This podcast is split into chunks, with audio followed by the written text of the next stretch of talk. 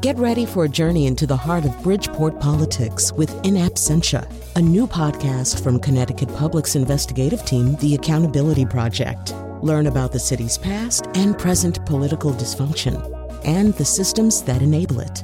Tune in wherever you get your podcasts. Funding provided by Joe Zimmel and Valerie Friedman.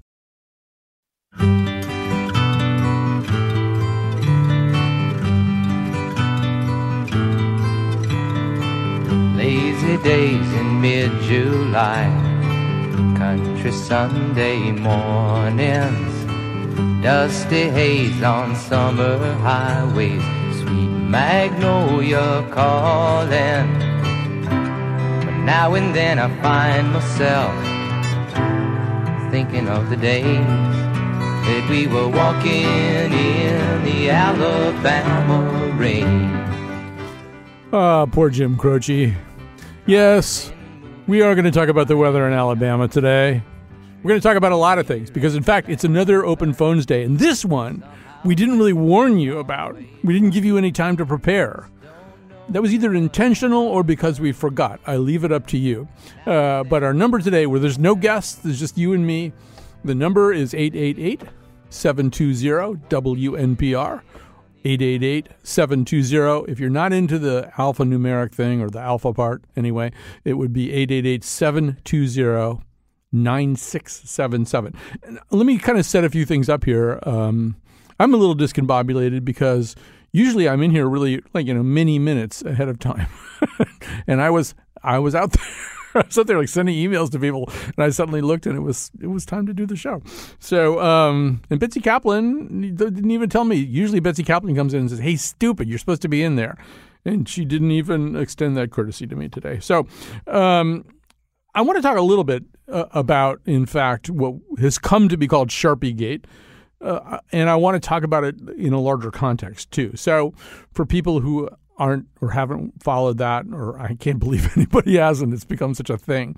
Uh, but uh, as the as Hurricane Dorian uh, was making its way towards uh, the coast uh, of the United States, uh, President Trump, on repeated occasions, uh, said uh, that it was going to strike a number of places, including Alabama. And he kind of doubled down on that a few times, too.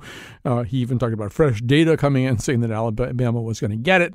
Uh, at one point, showed, that, hence the name Sharpie Gates, showed a, uh, a chart. I believe it's called a spaghetti graph, something like that in meteorology. But there seemed to be kind of a, a little penumbra drawn in to include Alabama that wasn't made using the same tools that the rest of the map had been made by. Um, meanwhile, the National Weather Service in Alabama, not wanting to needlessly alarm the populace, was saying there no, there's not going to be any effect of the storm here. We're not going to get the storm, uh, and so this sort of continued for a while. And uh, I mean, this particular sort of batting around of stuff that was all going on last week. I think Thursday was kind of the crest of all that.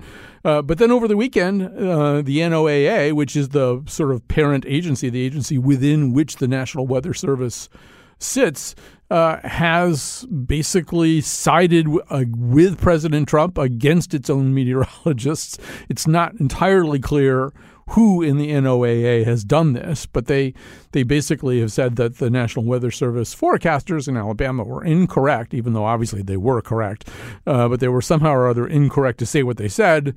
Uh, and um, and I mean, to me, this is a symptom of a larger disease, uh, and uh, I'll get to Ben's call in just a second. And that larger disease uh, is a lot of different things. One of them, one of them is it's an assault on reason, right? I mean, basically, it, we now have a sovereign who basic, who will adjust reality uh, to fit what he needs. Uh, he, will simply make reality different. And then it's also, I think, a compromising and corruption uh, that is increasingly widespread in the government. Uh, increasingly, as we look around, government isn't functioning the way it's supposed to. It is being degraded in many ways, ranging from uh, the the setting up of this highly secret Camp David Afghanistan meeting, which bypassed all kinds of basic diplomatic diplomatic uh, processes and then was just as capriciously canceled and canceled in a tweet, uh, uh, ranging from some of the latest news about ways in which government business, specifically military business, is being steered into Trump hotels, specifically a Trump hotel uh, in or a Trump resort uh, in Scotland. Uh, you know, this kind of thing is we're getting used to it. We're, it is it's becoming normalized. Uh, corruption, lying, falsification of information, um, all of it is just becoming stuff that we kind of laugh off and accept in a way that I don't think we should. Uh, and now we're faced with a looming possibility and a looming level of confusion about what we should do about it. Um, the House now seems poised to at least consider laying out an impeachment process. And there are people who feel as though that's an overplaying of the hand. Maybe that's uh, maybe you can win an election uh, against President Trump just based on his conduct, just based on the uh, his failure to deliver on most of his promises, uh, that he's just vulnerable uh, in a, in a way that any candidate would be, and instituting the impeachment process may feel like overreach. And then other people who look at what's happening right now and think if we don't initiate impeachment, uh, if we don't at least go through the process, we don't have impeachment anymore. It's not a meaningful tool. Uh, there are so many ways in which it seems to be called for based on the facts. Anyway, lots of things like that to talk about, uh, but you can also bring up your own topics. I'm going to bring up some other ones too. The uh, number is 888 720 WNPR, 888 720 WNPR. That's 888 720 9677. We've got Ben in Wallingford calling. Hi, Ben, you're on the air.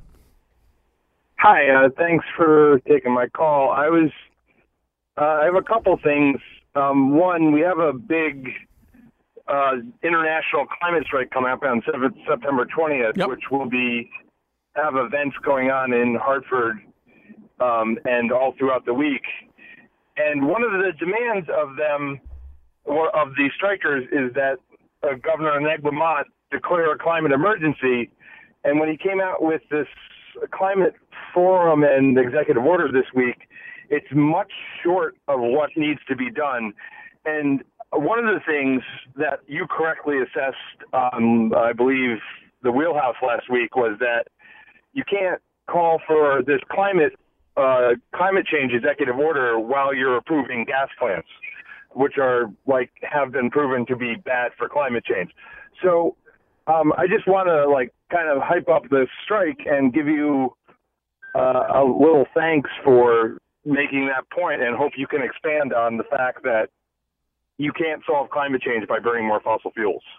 Well, that certainly is true. Uh, I mean, look, climate change, and, and I, I, think at this point, because because there is such a thing as the September twentieth climate strike, um, I mean, we have to acknowledge that people have grown justifiably impatient uh, and also aware that until 2021 at the earliest, um, any kind of federal solution to this is out of the question. In fact, uh, it's going to get worse, much worse. Um, uh, the latest, by the way, another example of the misuse of the government uh, is that uh, Trump's Justice Department is now in, uh, calling for an, or now threatening to initiate an investigation uh, of the automakers uh, who agreed with California to raise their emission standards. Uh, they are launching, the Wall Street Journal anyway, is saying that the Justice Department has launched uh, a, a, an antitrust investigation uh, of the uh, of the California automakers who who rather than go with Trump's relaxed standards. Um, are going along with California's uh, tougher standards, at least for the purposes of California. California is such a huge market, though, it tends to kind of dictate uh, the rest of what gets done. Uh, Trump is trying to over- overturn the Obama era rule that increases mileage standards. Uh, and, you know, it's always hard to tell with Trump does he really oppose these mileage standards or is he uh, just so obsessed with overturning anything that Obama did. I was listening to Mike Pesca talk about something over the weekend, and I was thinking what Obama should have done is he should have done like 15 things in his last six months you know, that he didn't really care about, um, and you know, have a rule that uh, the president should not be punched in the face every day, so that Trump could, you know, he would overturn that, and then Trump would get punched in the face. Um, but I mean, you you can never tell with Trump. Does he actually believe that those emission standards uh, are wrong, or does he? Um, simply want to just mm, smash every pot that uh, Obama ever made in ceramics class. But anyway, so it's not going to get better at that level. It's got to be addressed at the state level and, and the municipal level, and uh, and that won't be enough. But I think everything is worth trying. And then at the state level, you have to try everything, right? I mean. ultimately, it's hard to raise gas taxes at the state level simply because we are basically 50 different gas stations here in America, or maybe 48 different gas stations here in America. You just drive to the next place, and people will try not to buy their gas in Connecticut if, if it's higher than Massachusetts or New York or Rhode Island. But um, ultimately, we have to develop more mass transit, more renewable sources of energy, get off the petroleum uh, pipeline uh, as much as possible. And I don't mean a specific pipeline, I mean uh, metaphorically the pipeline. There's so many things that, that have to be tried, have to be done. And I always say it's sort of like Pascal's wager. You know, Pascal's wager is that uh, if you act as if there is no God and then there turns out to be a God, you don't really lose that much. But if you act as if there is no God, well, anyway, and I'm getting it backwards. If you act as though, though, there is a God and then there is a God, you win. If you act as if there is no God and do all kinds of things that God wouldn't want, uh, and then there is a God, you lose. So it's better off to act as though there is one, right? You're better off. Uh, if, and if you act as if there is a God and then turns out there is no God, you haven't really lost anything. So, um, and it's like that with climate change. I mean, if in fact some of the things that we try don't really succeed in reducing uh, the carbon footprint enough to slow down climate change, and most of them are worth trying, and most of them will. But they'll do other things. We'll get less dependent on fossil fuel. We'll have less pollution. I mean, almost everything that we talk about trying has some other benefit attached to it. All right, so calls uh, sitting on the board. Uh, Al, uh, yeah, I'm happy to talk to Al about this. Hi, Al, you're on the air. Hey, good afternoon, Colin. Um, I was just listening to go on and on about the corruption, about Trump and the corruption on the right, but I think that that is completely disingenuous because it totally ignores the corruption on the left. The truth is, the entire political system that we have currently is corrupted. I mean, you can attack Trump all you want for, you know, doing this or doing that other thing, yet we ignore all the travesty that happened in the Obama administration, you know, Clinton and her private servers and all the kind of shady stuff that went on there. I think that's. Know, I got to say, I think that's a false equivalence. I, I, I don't think that you can really enumerate things that uh, uh, Obama's administration was not characterized by the high levels of almost routine corruption that we're seeing that we've oh, seen in the last two years. You I'm, are correct. You are correct, but that is simply because the narrative is focused on Trump on the election, and there's a tantrum that Trump won, there is a motivation to take him down, whereas there wasn't a motivation to take down. Okay, Obama. now that's that is complete nonsense. I mean, the number of oh. people, the number of people who were going after Obama, starting with the majority leader of the U.S. Senate, right? Mitch, oh. M- Mitch McConnell said from Jump Street. Mitch McConnell said his main objective was to limit Obama to one term. That was his main purpose. He said that on of the course. record. So, I mean, the idea that there weren't people on the right, people who also had problems with a black president at, at all, that there oh, weren't not a racial thing. So the, the so the, no, there were plenty of people who had problems with the black president. Oh, no, so you, you, you think, racial thing. It's you, never been so a racial thing with you, you think there's nobody in America who had a problem with having a black president? You think there are no racists in America? I think. Oh you no, been... Uh, you know, as, as I am a Hispanic man, yeah. I can tell you there are racists in this country. Is there the is there the manufactured? Uh, you know, where we have Klan rallies like it was in the 1930s, where 10,000 people marched down the street. Uh, of course not. Yes, there will always be some ignoramuses who are going to be racist and base people on the color of their skin. Generally, I think that we as a society have moved past that. But, you, did you miss Charlottesville, man? I mean, oh, did you... please. Is that you know another, another, another? You know, seeing things from one perspective instead of seeing the whole picture. Uh, there was a, there were some knuckleheads there doing something very bad. Another set of knuckleheads went there to do something bad. Antifa is not a good thing. No, I would I would agree Antifa is not, but again, a false equivalence. A very small group of Antifa people, a very ignorant, a very large white supremacist rally. They killed a woman with a those, car. if those ignorant jerks would have been left to protest and not given the attention that they wanted, they would have just, you know, it would have been a few people protested, gone. It wouldn't have turned into the melee it was. And I'm not blaming this poor lady for getting run over by another idiot who thankfully is in jail where he deserves to be.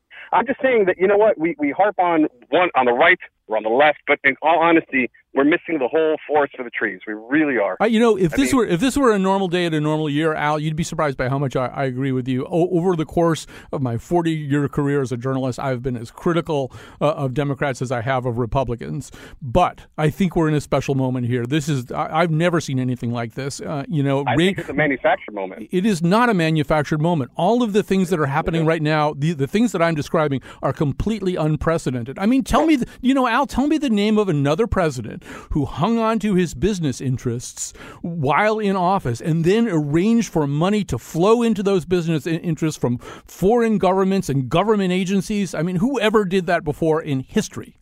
Well, Nobody. Actually, that, that well, actually that used to be a thing, and, and we thankfully moved away from. It. What do you mean? It used to be a thing. Who, whoever, what When president? the when the founding fathers would enrich themselves, look, read history. Uh, all, most of the founding fathers enriched themselves when in office. It was considered a normal thing to do. We don't do that nowadays, and I agree with you 100. percent Well, we Trump do, but we do it nowadays. We do it nowadays. We do it now Right. here in 2017 and 2018 and 2019. We do it. We, we and if it bothered you when the founding fathers did it, it should be bothering you now, Al. Oh, and of course it does. However, he he went through a whole dog and pony show where he divested himself of any controlling interest in his businesses. Which is completely. I take mean, look, for it. if you're your kids are running the business, you haven't divested yourself. Yeah, I mean that that that's an illusion. He hasn't divested himself. He knows exactly which foreign governments are giving him money, giving him money privately to his businesses right now. He knows which foreign nationals. Yeah, what's the end? Clinton Foundation comes after Clinton. That's a that's a that, you know there Oh. there's no Clinton there's no Clinton Foundation while Bill Clinton was president. Um, No, there wasn't. Uh, there's. Well, okay, well the PRC wouldn't be as far along as it is technologically if it wasn't for the Clinton administration selling them secrets. But I, I'm not going to get into conspiracy theories. But what, what just No, that about that does sound like that did sound like a conspiracy theory. Al, okay, I'm going to have to wrap this up because I just can't spend the whole time talking to you. But so another precinct heard from, but I, I, I don't know how you look at the situation that we're in now. With the, the rise of hate, with the daily mo- moments where we look in the newspaper, we can't believe what we see. I, I've, you know, I've lived for 64, almost 65 years now. And I lived, lived, through some terrible times in the history of this country. I would say from 68 to 1972 was in many ways worse than it is now. Uh, Nixon certainly was in many ways as bad as Trump. But I, I don't think I ever lived through a time where people just kind of learned to accept it on a daily basis. I mean, back then, there were bombs going off all over the country. There were there was Kent State. Thank God we haven't had a Kent, uh, Kent State replica uh, in this era. There were horrible things going on that we haven't had to deal with now. But the notion that a person could so recklessly and openly defy the law uh, and, and defy logic. Uh, that's the part that is new to me. Uh, You know, I've never seen anything like this. Uh, and uh, I mean, I I still can't quite wrap my mind around the idea that this guy gets to be president. I mean, he certainly has done enough things now to warrant impeachment. Uh, whether impeachment is a good idea or not is a separate question. All right, so um, all right, here is Michael in Southampton, Long Island. Hi, Michael, you're on the air. Colin, how, am I on the air? Sorry. Yeah, I, you know, you, it's spirited conversation. I agree with a lot of what the last caller had said about, you know, the, corruption in politics has been going on for far too long. But I, I, I just want to know what it is exactly you're, you're referring to as far as Trump directing funds into, be it hotels or or, or w- name some instances of some actual occurrences where this is happening. Well, the for okay for for starters, the latest story is that the army has started using his resort. Uh, in, their air, air force has started losing, using his air force uh, in Scotland for stopovers. Where is the G7 going to be next year? I don't know. I'm not following with it. A Trump resort. President Trump has announced that the best place for the G7 to meet, oddly enough, is in a Trump resort. Uh, and increasingly, I mean, the, uh, there's there was a piece in the New York New York Times on Sunday about how many other interests who are seeking Trump's favor, uh, interests here inside this country, know that what they have to do is schedule their conference uh, in a Trump hotel. And all of this money goes into his private fortune. We have not had anybody do this before. We've never had a president who, while he was president, was sitting here raking in money from, from both the American citizenry and foreign nationals. Foreign nationals who come into Washington to do business with the White House, they know which hotel they're supposed to stay in. This is all it, it all defies the emoluments uh, provision uh, of the Constitution. Um, was there an emoluments case brought that was dismissed? Yeah, I mean, you know, it didn't rise to, it didn't rise to the level of satisfaction with that judge. But in terms of smell test, this is money that is being received by the Trump organization, which is him. That's his personal fortune and his family's personal fortune while he's president. And you know, anybody who can't stand up and say that's wrong, I think, is making uh, I, excuses. Look, I don't. I don't necessarily disagree with you. I think it's wrong on every level. I think it's wrong that these politicians, both past and present, when they go on the speaking circuit, they pick up, you know, six-figure fees to stand at a lecture lecture hall or a college or wherever it may be.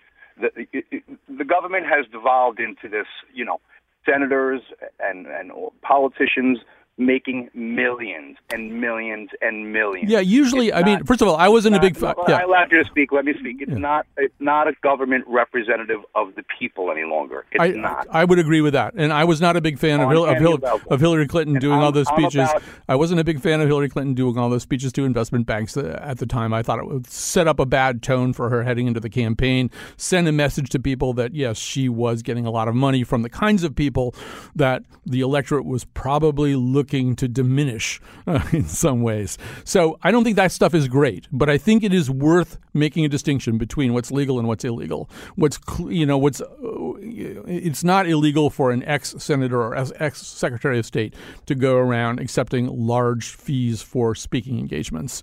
Um, you know, Reagan in his post presidency uh, was one of the people who really started that whole practice of taking you know, big ticket, high paying speaking assignments. Uh, it's not illegal to do it. A lot of people do it. Uh, increasingly, I would say the Clintons have perfected and shown how you can monetize a post presidency. Uh, it's worth a lot of money. Um, I, I, think that's probably going to be the norm from now on. And I think ex senators often do very, very well too. But that's different from sitting in the White House having money flow into your personal coffers as you continue essentially to do business as the business entity you were before you were president. I mean, while you while you're president, it's not too much to ask that you not enrich yourself that you not enrich yourself through the conduct of your office, but into your personal coffers. I, don't think it's too much to ask from a president that they, he or she not do that.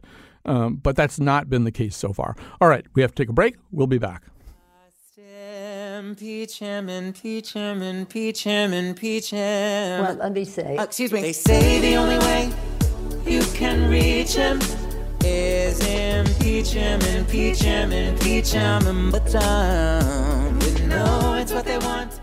Just impeach him. All right, so uh, we're back and we're taking phone calls today. It's 888 720 WNPR, 888 720 9677. And we don't have to talk about politics the entire time. I did want to make one other political point. One of the, I think, important reads today uh, in the news is David Leonhardt of the New York Times, um, who is doing a column that, as far as I can tell, people are just emailing all over the place right now, particularly people, you know, within the Democratic Party or people who follow Democratic politics. And Leonhardt, who kind of comes out of data journalism to a certain degree, is talking about the fact that he thinks the Democrats are overplaying their hands and that they have failed to differentiate issues that work powerfully for them from issues that do not work powerfully powerfully for them. For example, uh, you know the polls suggest that people uh, are still upset about wage stagnation. They are open to the idea of taxing the very wealthy, increasing taxes on the very wealthy uh, as a way of getting uh, more money into the general economy. Um, they are um, open to the idea of free public college. They are open to the idea of Medicare for all as a choice. They are not open to the abolition of private insurance uh, and, and, the institution of a total single payer system with no choice to it. Uh, they are not open to decriminalizing uh, illegal immigration, uh, making it a civil offense rather than a crime. Uh, they're not open to reparations for African Americans.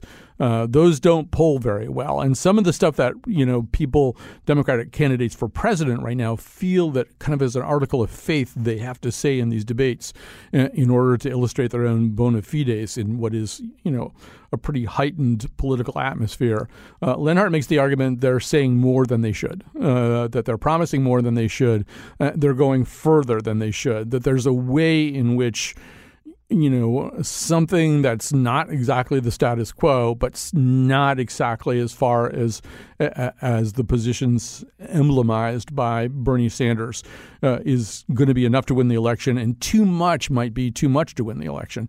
So and I, I'm still sorting out how I feel about that. Although most of the points that he makes, I think, are pretty good ones. Um, I mean, I'm still by far more interested and more in and more excited about Elizabeth Warren than I am about any other candidate. And my guess is that Warren, were she to be the party nominee, would do what most nominees do. If you're the Republican nominee, you run pretty far to the right in the primary season. You get the nomination, you move more towards the center. If you're the Democrat, you do the same thing. You run pretty far to the left as you're acquiring the nomination and then recognizing that the, that the general electorate is somewhat more moderate in its desires. You move towards the center. Um, I'm guessing it would be something along those lines too. But Leonhardt's point is, is a really interesting one that uh, a year ago, he says in polling, people looked to the Democratic Party uh, as in a positive way and as a potential source of solutions to some of the problems. And that as the debate season unfolds and some of these positions unfold, the Democratic Party's overall numbers are going down. So, and, and I, then I wonder what happens when you run the idea of impeachment through that particular machine. You know, which which thing is it? You know, I think it runs the risk, and this is sort of the Pelosi worry, right? It runs the risk of being in that category of things that don't enjoy 55 or 60% report, uh, support that enjoy 30, 35% report, support. You don't want the party to become enmeshed and kind of bogged down in something like that. So, anyway, uh, just a thing to throw out there. But we have other things we want to talk about as well. In fact, here's somebody calling up about a movie, a movie which I have not seen. Lori in Berlin, you're on the air. Hi. Okay. I just that was my question. I you you've been doing a lot of movie discussions. Yes. Um. You know. You know. Uh, Once upon a time in Hollywood and and all of that. Um. And then there was a whole X Men discussion last week. But um. Or '90s movies discussions, I should say. But um. I just was curious if you uh a if you had heard of it, two if you or b if you had seen it and see if you had seen it, what you thought of it, or D, if you hadn't seen it, what you think of its premise. How about that? Tell, tell me again. The, I mean, I've read little things about it, but remind me of the premise. The premise is um, a young man with Down syndrome escapes from a nursing home and runs into a small time crook, uh, and it's kind of a, a buddy comedy uh, via um, in the vein of Mark Twain and with Huck Finn and Tom Sawyer. And they uh, they have adventures, and the goal of the Down syndrome the gentleman with Down syndrome is that he wants to become a professional wrestler. Right, and, and as I understand, uh, as I, I'm recalling now, the young man who plays the role is a young man with Down syndrome, correct? Yes, yeah, yeah. I saw it on. Uh, so my brother happens to have Down syndrome, mm-hmm. and so I saw the film on Saturday with him, and uh, he was actually pretty empowered by by seeing someone who looked like him on the screen. And so my thought, you know, I'm just kind of curious what you think about um, the film and the premise, and is it a film you would be interested in seeing? And yeah, I'm just kind of curious. Yeah, it is. It is a film I would be interested in seeing, and I, I hate talking about a film I haven't seen. Uh, I I do. I like the premise. The one thing that I would say is that this is now two weeks in a row that something like this has come up, and it makes me wonder if maybe there's more to say about it. But I mean, you know, there's this long history of you know, Dustin Hoffman playing Rain Man. Uh, there's a whole history of conventionally abled actors playing uh, roles, playing very, delivering very highly mannered performances. Uh, there's was the uh, is it I Am Sam? Is that the one where Sean Penn plays? I, I think uh, a, a person. With I think so. Yeah. So I think so. So I, you know, I think the uh, so the, the, it's similar to what's said about a lot of other kinds of casting. You know, what would be wrong with having somebody who deals with Down syndrome, who has, uh, who is a person with Down syndrome or a person with autism playing one of those roles. And so last week, a, a woman called up to talk about a play that's being done around here uh, that's uh, about um, Alzheimer's disease uh, and, and, maybe other forms of dementia as well. And the cast of the play are people who are dealing with early stage dementia. Uh, and, right, I remember that. Yeah. So, I mean, you know, not to lump everything in together, together but I, am really intrigued by that idea anyway, that it doesn't have to be Audrey Hepburn playing a blind person. It could be a blind person playing a blind person, you know, that, that, that we constantly look to actors to go out and win their Oscars for uh, pretending that they have problems that real people have, but that they don't. Well, I think, and I think what was so refreshing um, about the film was that this this young man, his name is Zach, but I forget the last name, mm. and um, he just he he really carried the movie, and they the movie never played down to him. Mm-hmm. It was always much more, um, you know, empowering him, stretching him with all of the things he could do, rather than focusing on things he couldn't do well. And um, and the the caregiver that went after him catches up to them, and this, I'm not giving any spoilers to here, but does catch up to to him and this gentleman that he's run away with, and um, he she kind of goes into that mode of like, okay, buddy, you'll be okay, and we've got to you know take care of this and that, and the guy who's been traveling with Zach says, "Why are you treating him like he's retarded? Like, mm. just treat him like he's normal." And that, to me, that spoke volumes because I feel like this could really blow the doors off of traditional special ed where why don't we let the kids set the glass ceilings rather than us setting the glass ceilings. I, I love I love what you're saying, uh, and uh, you certainly uh, I have no choice now. You've shamed me into seeing this movie. I probably would have seen it anyway, though. But uh, so first of all, Lori, thanks so much for calling up about it. Thanks for getting me thinking about something I haven't thought about.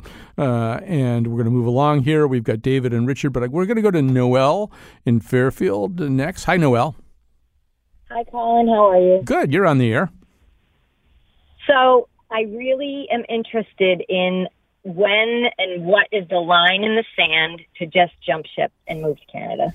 I say like when do we just I, call it a day? I say kind of. I mean, obviously, it's a personal choice for everybody. I say, first of all, right. it's not as easy to move to Canada as it used to be. You know, they they basically. Oh, I know. I've been doing my research. they they basically want you know sort of people who are going to raise their families in Canada. They don't want old geezers like me anyway going up there. Um, and and I think also, you know, people of goodwill, people of good heart, those are the people who are the people who want to move to Canada are the people that I really want to have stay here and fight the good fight and and and you know, my daughter tells me. yeah, I mean, look, I worry. I worry that there are aspects of our polity that we'll never get back. Things that have been so badly damaged uh, and dysfunction that has been so significantly normalized that we'll never get it all the way back. But the only way we have a chance of getting it all the way back is if people like you don't move to Canada. Okay. All right. So you have oh, to stay here. Me. Thank you yeah, but visit Canada by all means. It's a lovely country full of very nice people. In Montreal, although don't visit Montreal much later than November 1st and then much earlier than April 1st. I've been up there twice when it's sort of in that really. The thing about Montreal is, and maybe you should think about this, Noel, in general about Canada, although there are places in Canada that are not as far north as sort of parallel cities uh, in in the U.S. But like in Montreal, this if it snows, say on November twentieth, which it is very likely to do, on or around November 20th. The snow just sits there. It doesn't, you know how here they can snow and then it'll melt, it'll go away, then it'll snow some more, you get some snow, it melts, it goes away, and then after a while, you know, the snow gets built up. That starts in late November and it just doesn't go anywhere. And, and, and some of the sidewalks don't really get shoveled. There's like just permanent snow on there forever. So, You might not want to move to Montreal anyway, and I don't want you to, but you should visit. It's wonderful up there. All right, here's David in Hamden. Let me give out our phone number again 888 720 WNPR. 888-720-9677. All right. Uh, David, you have the floor. Hi, Colin. I was just wondering if you had seen a piece uh, on CNN this weekend, and it itemized. This has to do with the administration moving three billion dollars from the Defense Department to the border wall, and it is an itemized list of everything, every project that would be canceled.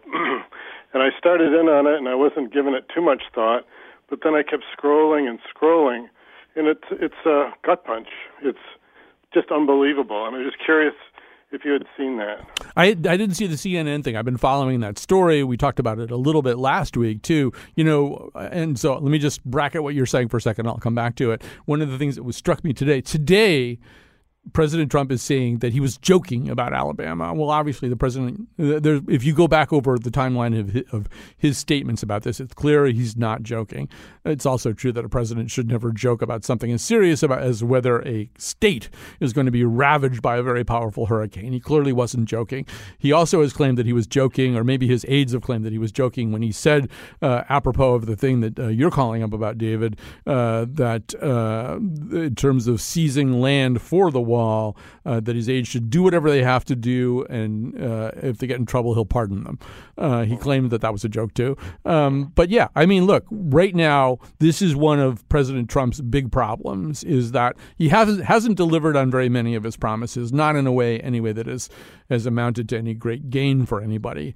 And and the biggest looming failure is this wall, you know, that was such a centerpiece uh, of his 2016 rhetoric, and it's just not there. It's not close. He probably has no choice but to loot the defense budget because that's the biggest budget within. I mean, it's kind of hard to shut down um, projects in in other sectors, uh, and also I think he's he's running a lot of this through the Army Corps of Engineers anyway. I think so.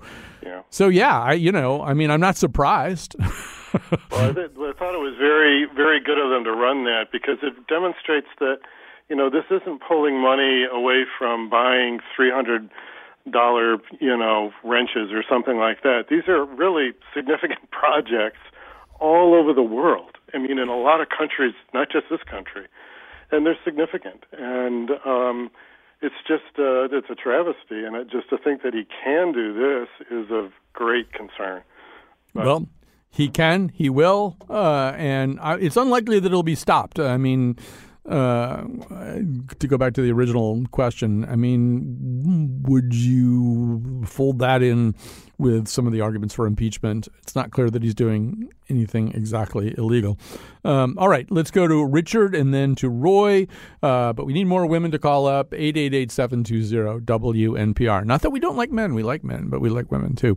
Uh, Richard, you have the floor. Oh, uh, Colin, uh, the previous caller really um, caught up my concern. Uh, the broader concern I have is the total abdication of the Congress and the Senate uh, with respect to discussing the grotesque overspending on de- so-called defense. It's not defense, of course. Mm-hmm. Yeah. Well, I mean, I think most Americans do see it as defense, but I, I know what you're saying. Uh, look, the military budget is enormous. Um, it's you can uh, comfortably. Uh, what is it? Uh, it's maybe 750. Yeah, seven around 750 billion dollars. You know, it's um, you know the Constitution has uh, in it some provisions about what it takes for America to go to war. Uh, well, guess what? We've got a 750 billion dollar military budget. We can give you a war anytime you want, and, and and lose it and lose it and lose it and lose it. Right. I mean, we're just uh, trying to wrap up an 18 year war in Afghanistan. Um, what and does that cost, do you think?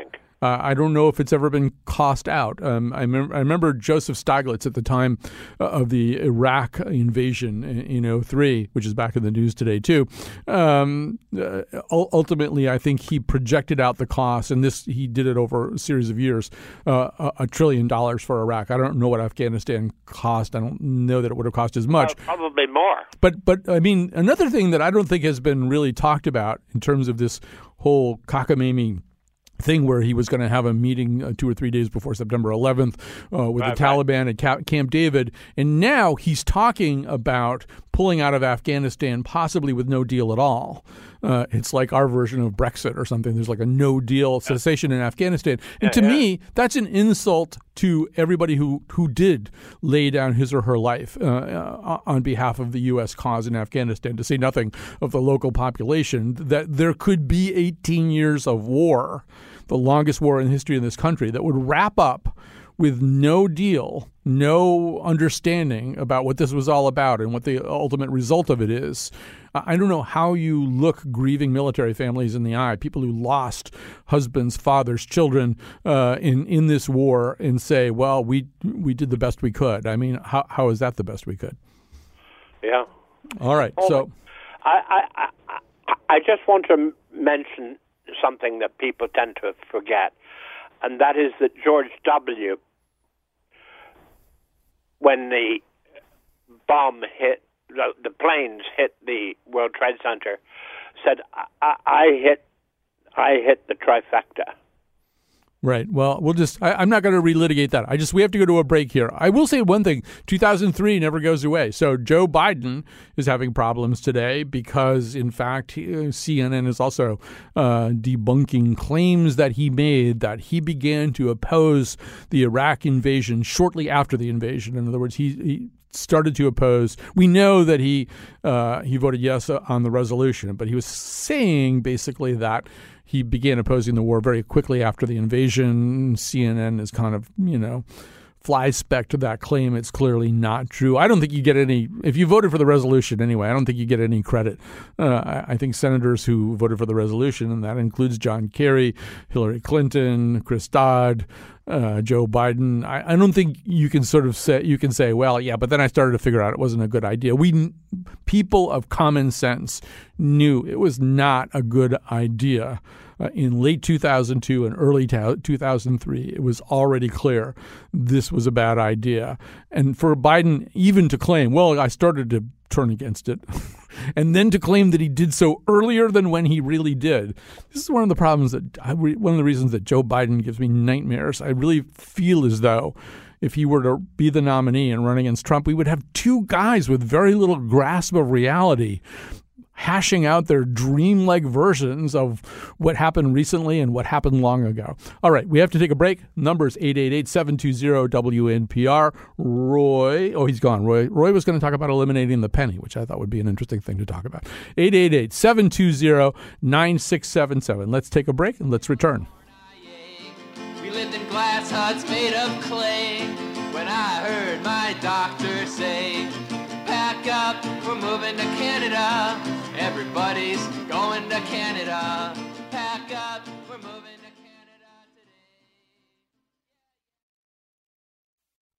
Okay, I got some people to thank. Betsy Kaplan is the senior producer and uh, the producer of this particular episode t- today, uh, and has made sure that I was very well prepared to do it. And she's uh, helping handle your phone calls at 888 720 WNPR. That's 888 720 9677. Chion Wolf's on the board, making the whole show, show sound great uh, and reacting to things that you say, picking out music that fits it, and all of that. And that takes, uh, well, we've had years to get good at all this stuff, I guess. We've had 10 years, as you probably know. We just turned uh, 10. So I want to quickly uh, tell you about something that's coming up a little bit later. On Thursday, Betsy Kaplan uh, and Jonathan McPants and I journeyed to Long Island. It was a really long day, but we've been planning, been working for about four years uh, to set up an interview uh, with Jimmy Webb, the writer who, the songwriter who wrote uh, well, MacArthur Park. By the time I get to Phoenix, Wichita Lineman, Galveston, up, up and away, uh, I could go on. Uh, and we wanted to. I wanted a situation where Jimmy would be at a piano and we would be in a good recording situation, so I could ask him questions and he could, you know, play things to illustrate his answers. So uh, we did it. it. It was a it was a long process. It was a long day, and we had a flat tire on Long Island. There was all kinds of drama. But anyway, uh, we're going to edit that show. Betsy Kaplan is going to be editing that show. Uh, we don't even know. We may have two shows there because uh, Jimmy and I talked for a really long time that day. Uh, but we, we're really looking forward to sharing that uh, with you. It's something it's one of the two things that we had on our list of things to do for literally years. The other one was the Not About to Piers show that actually aired last uh, Wednesday, Thursday while we were in Long Island. So, um, so many of our accomplishments. Uh, are or many of our dreams have now been realized. Although weirdly, the one other show that's been sitting around for a couple of years uh, is a show that Jonathan McPants has uh, wanted to do about the painters Bob Ross and Thomas Kinkade. And so we missed our ferry. We're there in Port Jefferson. We had to hang out for about an hour to catch the next ferry. We're in Port Jefferson, New York, on Long Island, and we walk around and A, there's a Thomas Kinkade store. Uh, and then we walk around the corner, and there's a store with a big, sort of life size cutout of Bob Ross. And it felt like maybe we just stumbled into a Black Mirror episode where all the other things that we were planning to do were there in this uh, cute little town. So anyway, that's all all to come. Uh, stuff that we're kind of excited about. But thanks for listening today too, and thanks for calling in. And let's see. I don't even know what this thing is, but I'm going to go with Jessica in Bozrah. Hi, Jessica. Hi, Colin. How are you? Good. um, I'm just wondering, what do you think is the best way to respond to people and get them to be a little more open minded about inclusion for everyone, whether they're poor or not, finding ways to think that maybe we can help them get out of poverty. And that doesn't mean that we're automatically socialists and idiots. All right. Well, okay, that's an interesting question. First of all, since you're in Bozrah, some of the responses you're going to ha- make will sound like this. Mm, mm little Bozrah joke there. There's a lot of livestock yeah. out there. So, um, so no, I mean, first of all, is it uh, the first question I would say is it so terrible to be called a socialist? What's a socialist? A socialist is not a communist. A socialist is somebody who believes that government has an obligation to take care of people, uh, that government has an obligation to deliver services, that you know, to whatever degree we can pool our resources to make sure that there isn't a huge disparity between the winners and losers in, in our society. That's a good thing. Uh, so that's first starters, it's not a terrible thing to be a socialist. I mean, socialism is used in varying degrees everywhere from Norway and all the socialist democracies of Scandinavia, and it exists to some degree or other in most of the other Western European countries. You could argue that there are things even contained within American government that have elements of socialism. It's not a bad word, it's not sure. a terrible thing. But what you're talking about is just you're an advocate for fairness. You you feel that thing that as a society we don't want a huge gap between winners and losers. We don't want people uh, who suffer in, poverty, people who don't have a chance to succeed, who don't have educational opportunities, who don't have the same level of health care uh, as the rest of us, right? That's the thing that's bothering you? Right. And letting people who believe that everyone has the same advantage no matter what, that that's not really true and how to open their eyes to that. Right. Well, I mean, one way, so John Rawls, the philosopher, talked about this. He said that, you know, it's an illusion to imagine that on some given day you can just declare everybody equal. Even if you institute policies that attempt to, in the moment and going forward from the moment to create equality. Because the problem is by this time, uh, there there are incrustations uh, of inequality that you know somebody whose ancestors came over as a slave who whose uh, other uh, uh who is descended from people who had to live through uh, Jim Crow and Reconstruction and diminished opportunities is a product of a whole bunch of people a whole bunch of fathers grandfathers grandmothers great grandmothers great great great grandparents and so on who didn't have the same as um, same um, uh, grasp or chance to get really good health care, didn't have access to the same level of, of health care, didn't have access to the same education. And so what trickles out of that pipeline is different from what trickles out of a pipeline of relative comparative privilege.